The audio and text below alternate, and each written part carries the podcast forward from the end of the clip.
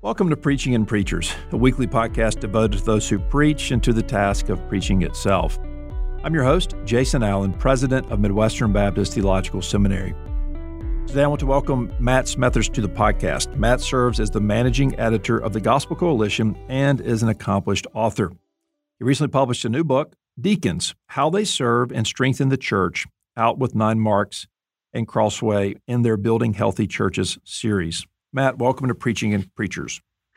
Thanks for having me, Jason. Yeah, look, it's good to get to record with you today on this topic of deacons. And uh, just to catch up for a moment before the podcast started, and then in the context of the podcast, uh, before we get to the topic today, which is deacons and their essential ministry in the church, um, before we get to that, for a word of update, and you guys are in the middle of a big transition, and our, our friends, our listeners would enjoy hearing a touch about that, and as well as a word of update on your, your family.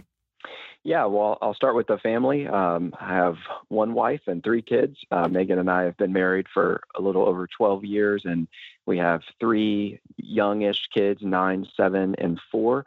And we've been in Louisville, Kentucky for most of our marriage and, and certainly for all of our kids' lives. Um, a big transition, though, for us is afoot. We are uh, in the process of moving to Richmond, Virginia. Uh, to plant a church, River City Baptist Church. Uh, Megan and I are both from Virginia, and so in some ways this feels like a return home. It's something I've been considering, uh, pastoring in Richmond in particular for several years now, and so it's exciting to see things starting to come together. Although the the church will the the plan is to move there this summer, have some core team meetings fall and with through the fall and winter, and then officially constitute um, early 2022. Good for you. We're excited for you and from a couple conversations we've had over the years, I, I, felt like your trajectory was towards local church ministry and uh, and service, and uh, I knew something of the geographical heart there as well as where you guys perhaps thought you'd want to be, and so just delighted for you to see you getting to uh, enjoy this new opportunity, and uh, delighted for you that uh, God has opened this door. So we're talking today about deacons and their essential ministry in the church.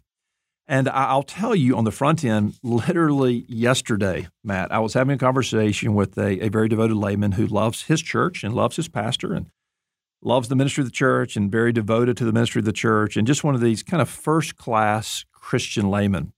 In that conversation, a part of it, he was walking me through a couple of rowdy deacons meetings he'd been in in the past year. And uh, fundamentally, it went over kind of a, a, a, little issue in the church having to work through, and uh, nothing immoral, but just one of these kind of organizational matters they're having to work through. And uh, and there were a few, not many, but a few deacons who felt like like they should have been a part of the decision making process. And they were kind of harkening back to an era in that church from previous decades when the deacons would have been more involved in that type of decision making process and, and kind of were aggrieved that they were not so involved as the church was working through this particular organizational matter. Now, you don't have to go too far, uh, and I'm sure that, that you have encountered many. You don't have to go too far to hear of stories like that where some group of deacons, some body of deacons are are overacting and acting beyond kind of the biblical expectation of what deacons do. And so there has been something of a of a corrective, I think, in recent decades towards that. But at the same time, uh, as that corrective has been, you're not a legislative body. Uh, you're, you're, not there to ratify what the pastor wants to do. You know, you're you're not you're not um, some sort of a leadership team in the sense of, of policy setting and decision making. But oftentimes there's been a, a, sense of, of, okay, you're not that. So a little bit of a vacuum or failure to understand exactly what the deacon is, what the office is about, what they are to do.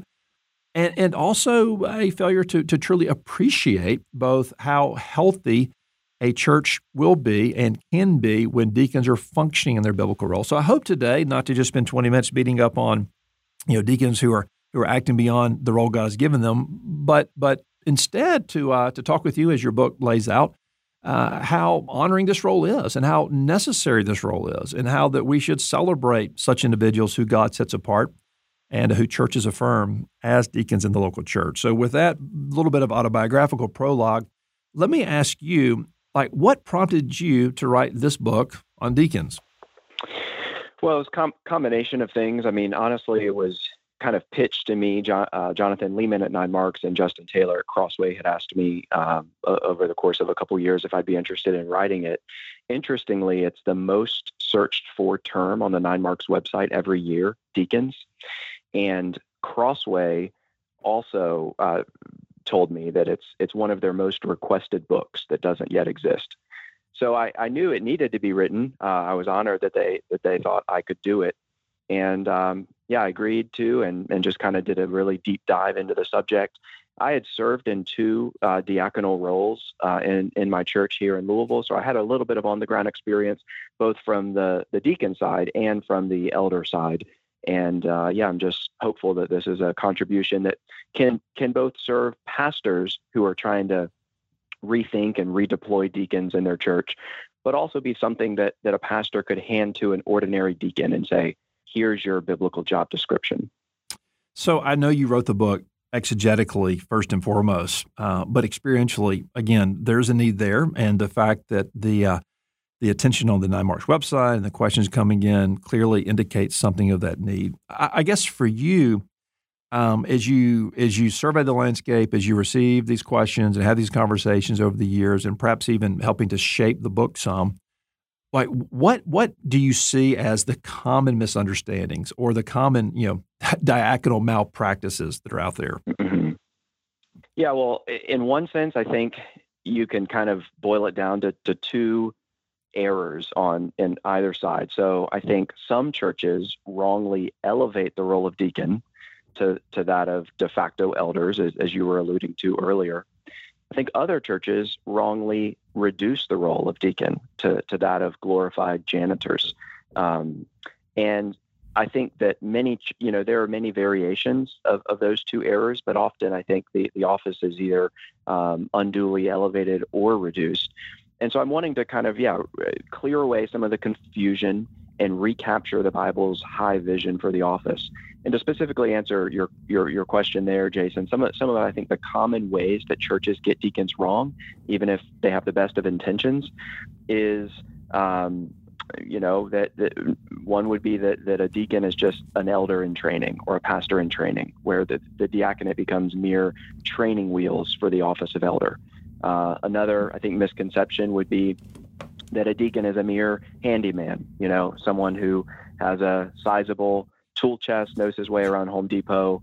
That can be a helpful asset, but that does not qualify one to serve as a deacon. Uh, you know, a spreadsheet wizard, a savvy business person. Uh, th- these are some of the common conceptions of deacons that I think fall short of the Bible's view of the office. And then the the one that, uh, well, the one that will make pastors listening to this cringe is is probably the guy who thinks it's his job to keep the pastor humble, um, or just the deacon who's functioning in that kind of pseudo elder role. Yeah, and boy, hearing you say it's the deacon's job to keep the pastor humble. You know, many of our listeners are, are local church ministers and local church pastors, and I'm sure that sent a shiver down many a spines because uh, so many have experienced those, especially in churches that have historically been, uh, obviously, in churches that have historically been, you know, deacon led. So let's sharpen the conversation a little bit. What, biblically speaking, is a deacon? I think deacons are formal assistants to the elders. Now, I understand that not everyone listening to this will will be in a church that that's led by a plurality of elders. So for you, that that that may look like uh, assistance to the staff pastors. Um, but yeah, uh, assistance to the elders who who carry that out in kind of three main ways: uh, spotting and meeting tangible needs, protecting and promoting church unity, and and serving and supporting the ministry of the word. Now, there's a lot of room for flexibility and application uh, under that rubric, but I think that gets at the heart of what diac- uh, the diaconal ministry is meant to be as, a, as an office that is indispensable in the life of the church and yet is subordinate to uh, the office of elder. Now, your first chapter is entitled The Backstory and the Blunders How Deacons Have Functioned. Give us a little bit of a, of a broad overview of the role of deacons and how they function throughout church history. Yeah, so in the early centuries, uh, it, deacons were were vital to the life of the church and were it, primarily tasked with discharging uh, mercy ministry and uh, caring for for the the poor, the afflicted, the distressed. But as the uh, what's what's called the monarchical episcopate developed, as the, essentially as as the the church expanded geographically, and as various heresies were popping up, authority was centralized in the office of the bishop, and along with that came, um, I think, a, a, misunderstanding of the office of deacon. Deacons ceased to be um, uh, you know mercy ministers and started to function more in just kind of a secretarial capacity.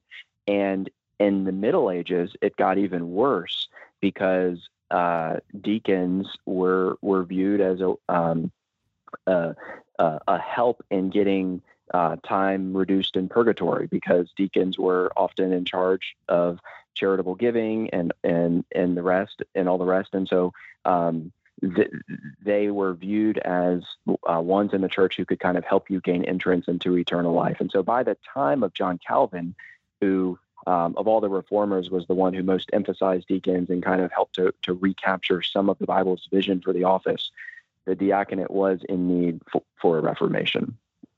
So, in as much as you're as you're comfortable and uh, in a position to, can, can you speak to the migration, especially in, in, in, the Baptistic context, but but perhaps in some in some senses uh, even beyond in the evangelical context, that really occurred in the late 19th century and early 20th century as this migration away from elders uh, to deacons as exercising leadership and um, and really the, the the the whole office of the elder elder, especially plurality of elders, fading away. Of course, there's been a, a real recovery of that in recent decades but we, we had a 50, 75 year era or so where deacons were really the average evangelical church, especially the average Southern Baptist church. You know, the deacons were there with the pastor leading, functioning, governing the church.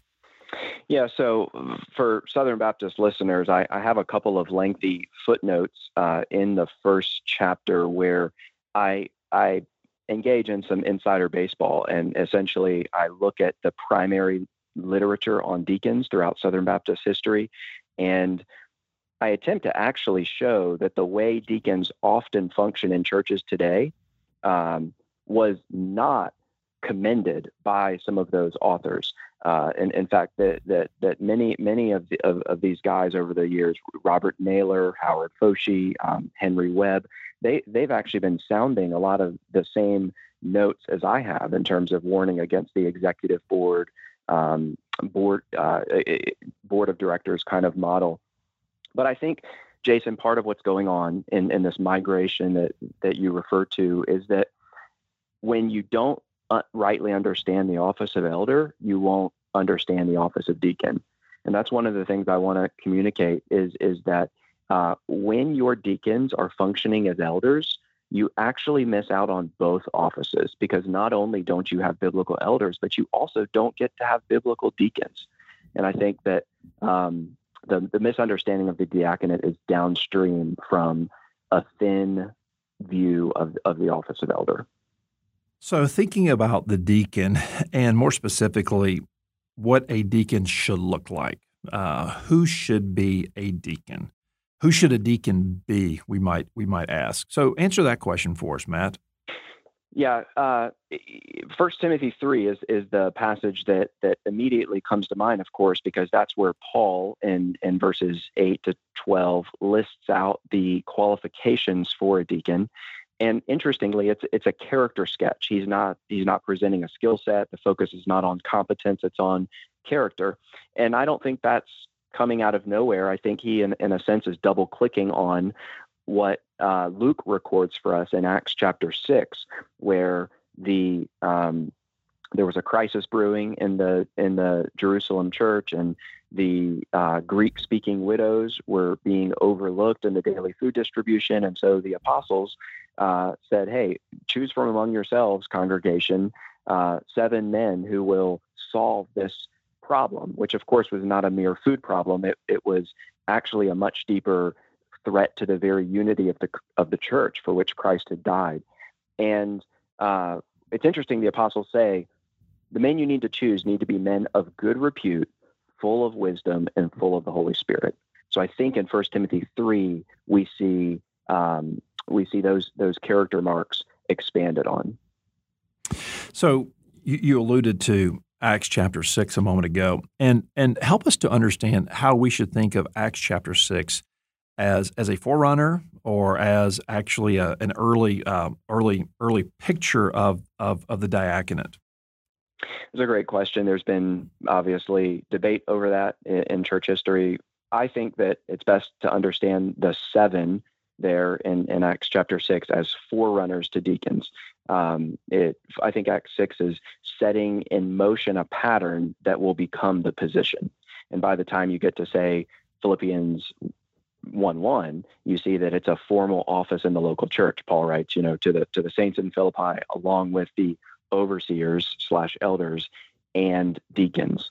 Uh, so yeah, Acts six, I think we can we can derive a lot of principles from it. I devote a whole chapter to it, but I think we we should be slow to say that it's the formal establishment of the office.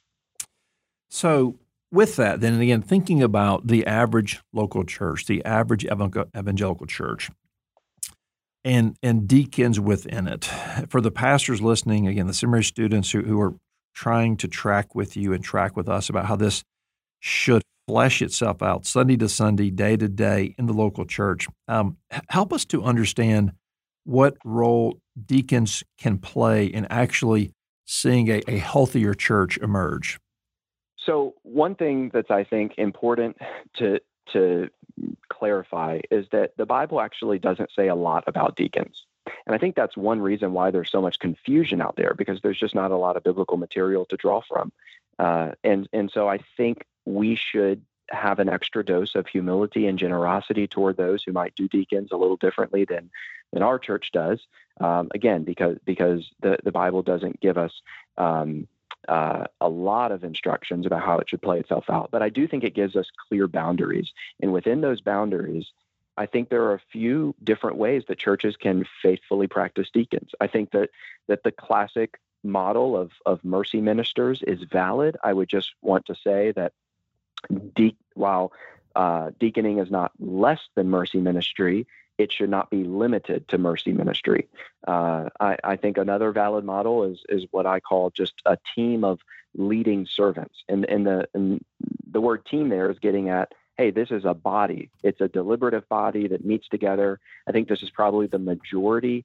Um, I think the majority of, of, Baptist churches, for instance, would have a deacon board where all, everyone meets together, uh, and I think that can work fine as long as the deacons understand that they are reporting to the elders. And it's not that there are these separate but equal spheres of authority where elders are in charge of everything that's spiritual in the church and deacons are in charge of everything that's physical. And it's kind of a you know stay in your lane type thing. Well well no as as it's been said said before if the elders uh, if the elders say we're we're going to pittsburgh it's not the deacon's job to say, no, we, we should go to Philadelphia instead. Now, the deacons can say, hey, elders, we don't think our engine will get us to Pittsburgh. We would encourage you to reconsider. But at, at the end of the day, the deacons are executing the oversight and the vision of the elders, not the other way around. Um, so, I, and then and then the last one I'll mention, Jason, and this is actually the one that I've seen practiced in my own church, and um, I, I would commend to listeners, even though it may not be as common in Baptist life, is what I call role specific ministry mobilizers. So rather than having all your deacons meet together as a body, this is installing members into individual diaconates where they become essentially a lead volunteer overseeing an area of service in the life of the church and reporting directly to the elders as as individuals. So, trying to pull this together, Matt, for the pastors listening and perhaps familiar with their book or going to be familiar with your book and trying to even build upon this conversation, uh, what can they do to raise up deacons within their own congregation? I think one of the most simple things pastors can do is to champion the office. It's it's very interesting to me, and I think it's it's quite beautiful, in fact, that at the end of the qualifications in First Timothy three, Paul, after verse 12, where he, he technically ends the, the, the qualifications, he doesn't move on to his next section in the letter. He adds one more thing. And he says in, in 1 Timothy 3.13, for those who serve well as deacons gain a good standing for themselves and also great confidence in the faith that is in Christ Jesus. The reason I love that is because diaconal work is often thankless. It's grunt work, not you know stage work. And so it's like Paul goes out of his way to hold out this promise to faithful deacons that hey, you're you're going to get respect and boldness. What one is going to come to you horizontally from fellow church members, the the other is going to descend to you vertically from from God Himself. And so I think a, a, a lot of what I hope pastors will take from this book is the high and noble and glorious calling that is the diaconate, and that they will um, go out of their way to encourage and honor the deacons in their midst. The, the, the one other thing I'll, I'll say on this is that in looking for a qualified deacon, you you should certainly look for someone who meets the character qualifications of 1 Timothy 3, but that in and of itself may not be enough. And what I mean there is that you could have a godly, servant-hearted person who's just not really a safe pair of hands. They don't reply to emails, they regularly flake out on things. You, I think when you're looking for a deacon, you want to look for someone who won't be a cul-de-sac of ministry, but someone who will actually be able to mobilize others to serve and to organize um, practical service for the good of the whole. That's very well put. And uh, as I have said in local church settings as well, let's not understate the importance of the individuals having just a lot of sanctified common sense mm-hmm. to where that they can fulfill their role in service to the church by by bringing those experiences and those and those life expertise to bear within the local church in these different support functions and roles. You know, my life has been so deeply uh, enriched, even blessed, my pastoral ministry of the years by deacons and uh, two individuals uh, come to mind, even this conversation. A man named Ed Carroll, uh, who's went to be the Lord now a few years ago, and another brother named Louis Turner, uh, who so faithfully served both of those in different churches as chairman of deacons for several years, a number of years while I was there. And uh, again, godly, faithful, devoted, servant minded. Uh, gifted, convictional, um, you know, organizationally minded, as you just mentioned, able to follow through and just naturally earn the respect of other deacons and their respective church members. Matt, I want to commend your book again, uh, Deacons, How They Serve and Strengthen the Church, out by Nine Marks, uh, the Nine Marks imprint with Crossway Publishers.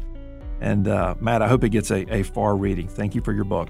Thank you, Jason. Thank you for being with us today and for listening to Preaching and Preachers. For more information, go to my website, jasonkallen.com. That's jasonkallen.com.